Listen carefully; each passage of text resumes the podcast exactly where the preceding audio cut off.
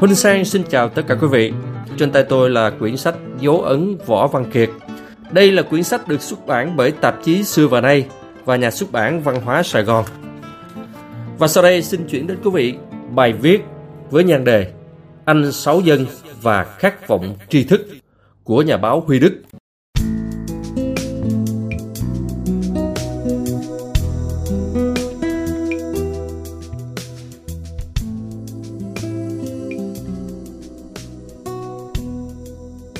Sáng 24 tháng 5, cựu Thủ tướng Võ Văn Kiệt nhập viện để rồi đi mãi.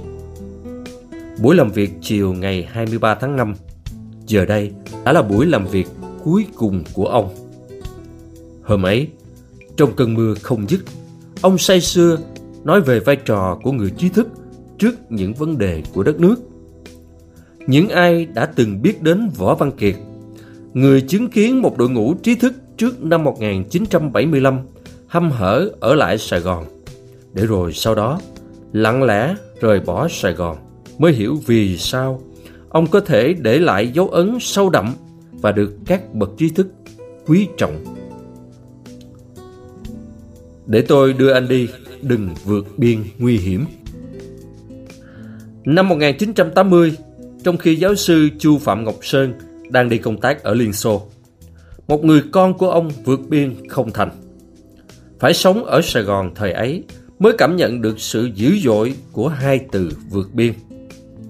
Trở lại Sài Gòn, ông Kiệt nói với giáo sư Sơn, để cháu đi như vậy, có gì tôi với anh có tội. Vợ giáo sư Chu Phạm Ngọc Sơn là một dược sĩ đang làm ở một bệnh viện lớn. Giải phóng vô, bà được xếp vào thành phần bóc lột bị thay thế bởi một người yếu kém về chuyên môn. Con gái ông sau này trở thành một bác sĩ giỏi ở Mỹ. Những năm ấy, thi vô dự bị y khoa không đậu. Cho dù giáo sư vẫn quyết tâm gắn bó với chế độ mới, lòng tin của vợ con ông vơi dần. Biết chuyện, ông Võ Văn Kiệt thỉnh thoảng qua lại trò chuyện với gia đình giáo sư Chu Phạm Ngọc Sơn. Nhưng ông nhận ra mình bất lực. Ông Kiệt nói với giáo sư Sơn, Thôi, anh cứ để cho cô ấy và mấy cháu đi Đi chính thức. Bên đó đó, có điều kiện cho các cháu học hành. Sau này các cháu trở về thì tốt. Nếu không, tôi với anh cũng được làm tròn bổn phận. Cũng trong những năm ấy, Ông Kiệt cho gọi Tổng Thư ký Hội Trí thức Yêu nước Huỳnh Kim Báu lên dặn Anh nghe ngóng, anh em trí thức, Lỡ đi nếu có bị bắt ở đâu anh phải đi lãnh về. Ông Huỳnh Kim Báo nhớ lại, một lần nhận được tin công an Bình Thuận bắt giam kỹ sư Dương Tấn Tước về tội vượt biên. Ông Kiệt cấp giấy cho tôi ra Bình Thuận di án về thành phố Hồ Chí Minh thủ lý. Ông Báo kể, khi bước vô trại giam, anh Tước thấy tôi mừng quá định kêu lên. Tôi phải giả vờ làm mặt lạnh, bước tới còng ten Tước. Chọc đường tôi cứ phải làm thinh mặc cho kỹ sư Dương Tấn Tước ngơ ngác. Qua khỏi Bình Thuận, tôi mới mở cổng và giải thích.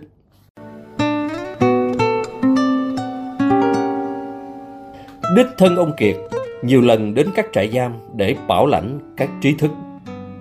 Theo ông Phạm Văn Hùng và Nguyễn Văn Huấn, hai người giúp việc thân cận thời đó của ông, hình thức xử lý đối với những trí thức vượt biên của anh Sáu Dân là kêu tụi tôi đích thân đi làm lại hộ khẩu và sổ gạo cho họ. Một trong những trí thức mà ông Kiệt rất quý trọng là kỹ sư ngành dệt Phạm Văn Hai. Khi ông Hai vượt biên bị bắt, ông Kiệt vào trại giam, nói Khi nào không ở lại được nữa, hãy nói với tôi. Anh đừng đi như thế, nguy hiểm lắm.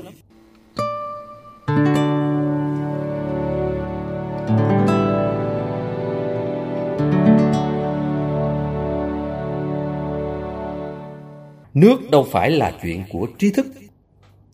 Ông Võ Văn Kiệt nhiều lần tâm sự, ông hiểu phần lớn những trí thức chọn ở lại sau ngày 30 tháng 4 không phải vì họ bị kẹt. Ông biết nhiều người có trong tay cả một chiếc máy bay đã cất cánh nhưng không thể nào rời bỏ Việt Nam được. Nhiều người như giáo sư Châu Tâm Luân đã từng là một kẻ chống đối trong chế độ cũ.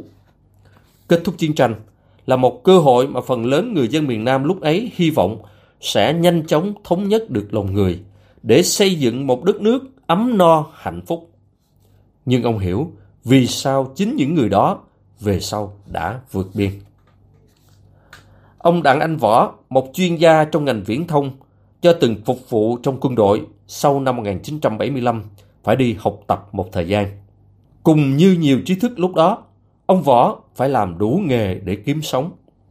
Ông, một người lãnh lương gần 4 cây vàng một tháng, hồi trước năm 1975, kể lại cuộc sống về sau trong tập sách Những trang đời do Hội Nghiên cứu Dịch thuật xuất bản. 16 giờ 30 tan sở. 17 giờ đến trung tâm ngoại ngữ. 21 giờ về. Ăn qua loa. Rồi phụ vợ gọt thơm, gọt ổi để sáng còn kịp đi bỏ mối.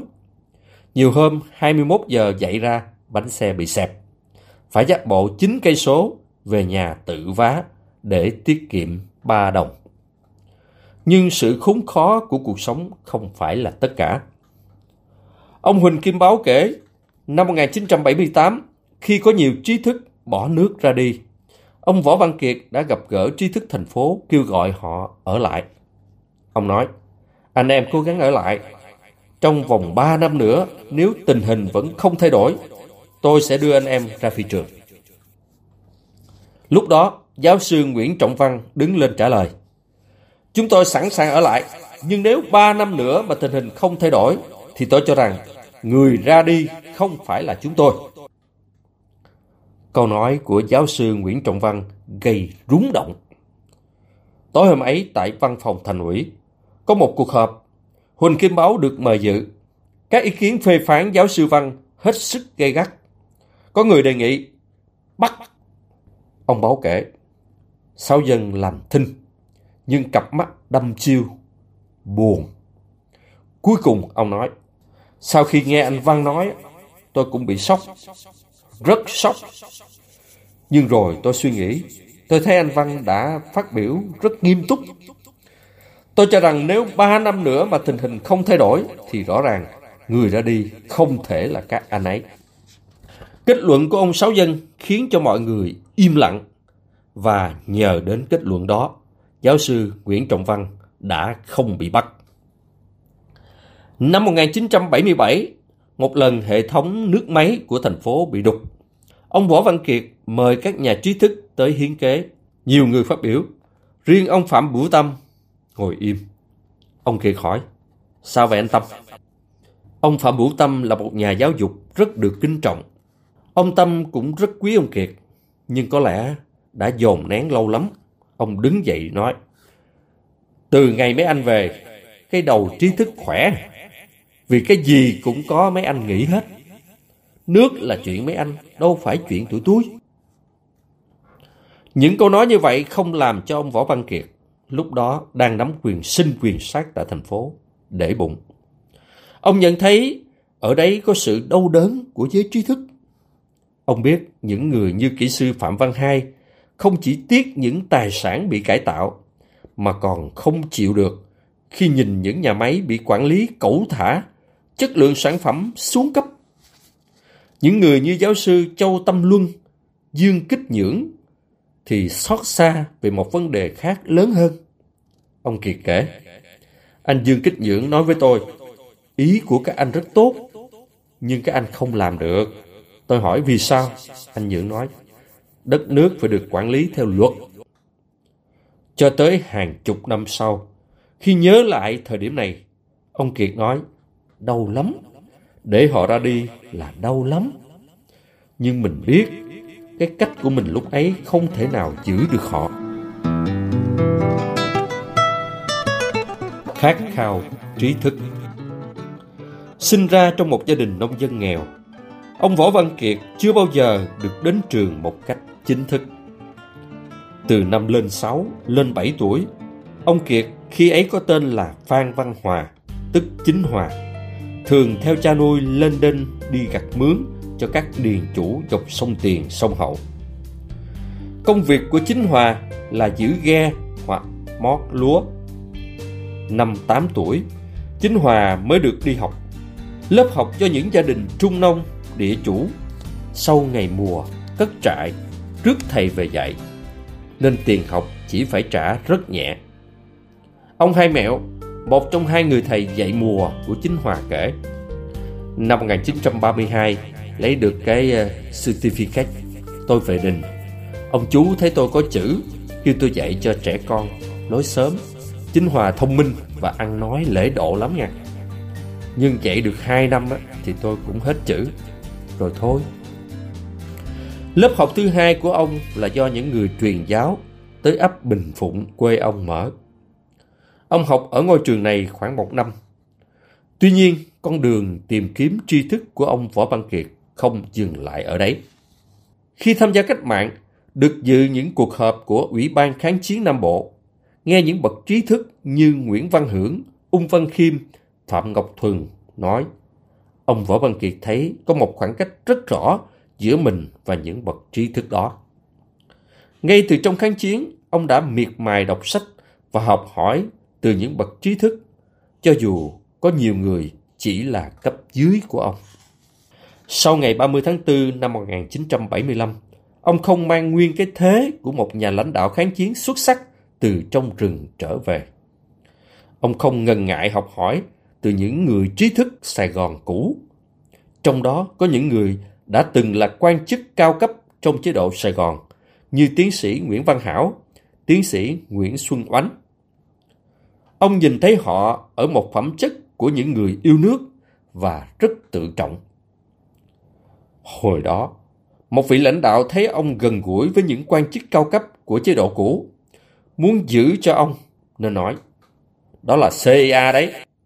Ông trả lời, lúc nào anh đủ bằng chứng họ là CIA, hãy đưa cho tôi, chính tôi sẽ bắt họ. Những kiến thức về kinh tế thị trường của các ông như Nguyễn Văn Hảo, Nguyễn Xuân Oánh, những người đã từng là phó thủ tướng trong chế độ Sài Gòn, và của nhiều bậc trí thức Sài Gòn khác mà ông có dịp tiếp cận rất sớm, tuy ngay lúc đó chưa dùng được, nhưng về sau đã rất hữu ích với ông. Năm 1989, khi ông đang là phó chủ tịch thứ nhất Hội đồng Bộ trưởng, được giao chủ trì công tác cải cách hệ thống ngân hàng, ông Kiệt đã thiết lập một nhóm chuyên gia bao gồm cả những người đã từng hoạt động trong hệ thống ngân hàng Sài Gòn. Hai tác giả chính của pháp lệnh ngân hàng thời đó chính là hai chuyên gia được ông mời từ Sài Gòn ra, ông Huỳnh Bủ Sơn và ông Lâm Võ Hoàng. Năm 1990, khi đại diện Việt Nam lần đầu tiên tham dự diễn đàn kinh tế thế giới tại Davos, Thụy Sĩ, ông kể, Tôi không yên tâm với bài phát biểu do anh em văn phòng chuẩn bị. Anh em giỏi nhưng hiểu biết về phương Tây chưa nhiều. Ông đã không ngần ngại đưa bài phát biểu của mình vào Sài Gòn nhờ tiến sĩ Nguyễn Xuân Ánh đọc lại. Đồng thời, ông cho bà Tôn Nữ Thị Ninh liên hệ mời tiến sĩ Nguyễn Văn Hảo lúc ấy đang ở nước ngoài bay đến Davos. Như vậy, trong chuyến đi tới phương Tây lần đầu tiên ấy, ông có không chỉ là một người bạn mà còn có cả một cố vấn ở bên cạnh.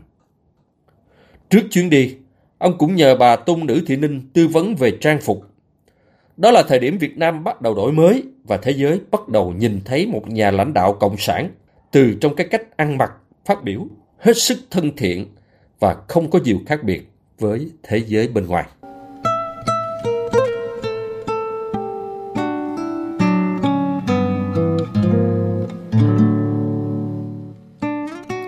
Sự trân trọng chân thành Tiến sĩ Nguyễn Văn Hảo kể, những năm sau 1975, Ông ở lại nhưng rồi không được sử dụng.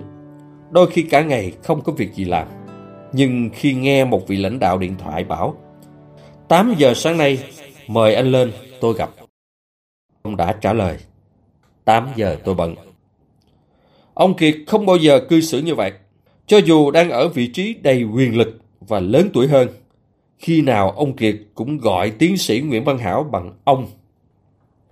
Những khi muốn gặp Ông thường trực tiếp nói chuyện điện thoại và bao giờ cũng hỏi trước. Ông tiến sĩ rảnh vào lúc nào?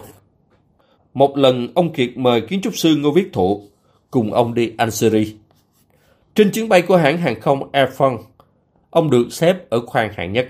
Còn kiến trúc sư Ngô Viết Thụ do sơ xuất chỉ mua được vé ngồi ở phía sau. Ông muốn mời kiến trúc sư Ngô Viết Thụ lên ngồi chung, nhưng không được. Ông xin phi hành đoàn cho được xuống hạng economy để ngồi với ông Thụ. Thế là phi hành đoàn đã đồng ý để ông mời kiến trúc sư Ngô Viết Thụ lên. Trong một chuyến đi khác cùng với kiến trúc sư Ngô Viết Thụ ra Hạ Long, khi ông Thụ xúc động trước cảnh đẹp thần tiên, Đức Thân Ông Kiệt đã lấy giấy và tự tay mài mực cho ông Ngô Viết Thụ vẽ. Là một nhà lãnh đạo hết sức quyết đoán, nhưng đồng thời ông Võ Văn Kiệt cũng là người hết sức thận trọng. Ông thường lắng nghe rất nhiều ý kiến khác nhau trước khi ban hành các quyết định của mình. Ông nói, kinh nghiệm của một nhà lãnh đạo là phải nghe rất kỹ ý kiến chuyên gia và đặc biệt đã nghe chuyên gia thì phải nghe trực tiếp chứ không bao giờ nên nghe thông qua những người giúp việc. Cho đến những năm cuối đời, ông vẫn đọc rất nhiều, đọc cả những ý kiến chỉ trích ông gây gắt. Nhiều lần ông dặn những người giúp việc, nếu như những người chỉ trích ông về nước, hãy mời họ tới gặp ông. Ông trân trọng và muốn trao đổi sâu thêm về những khác biệt với họ. Bằng sự trân trọng tri thức và các bậc trí thức một cách chân thành, ông tìm thấy ở họ không ngừng những điều mới mẻ. Ông kiến tạo được rất nhiều mối quan hệ bạn bè với các nhà trí thức. Đó là lý do mà người ta có thể tìm thấy ở ông không chỉ là uy lực mà còn là sự thông tuệ. Và đặc biệt, ông có được từ những người đã gặp và làm việc không chỉ là sự kính trọng mà còn là sự thân thiện. Sự thân thiện của một con người vẫn thường được gọi anh xấu dân.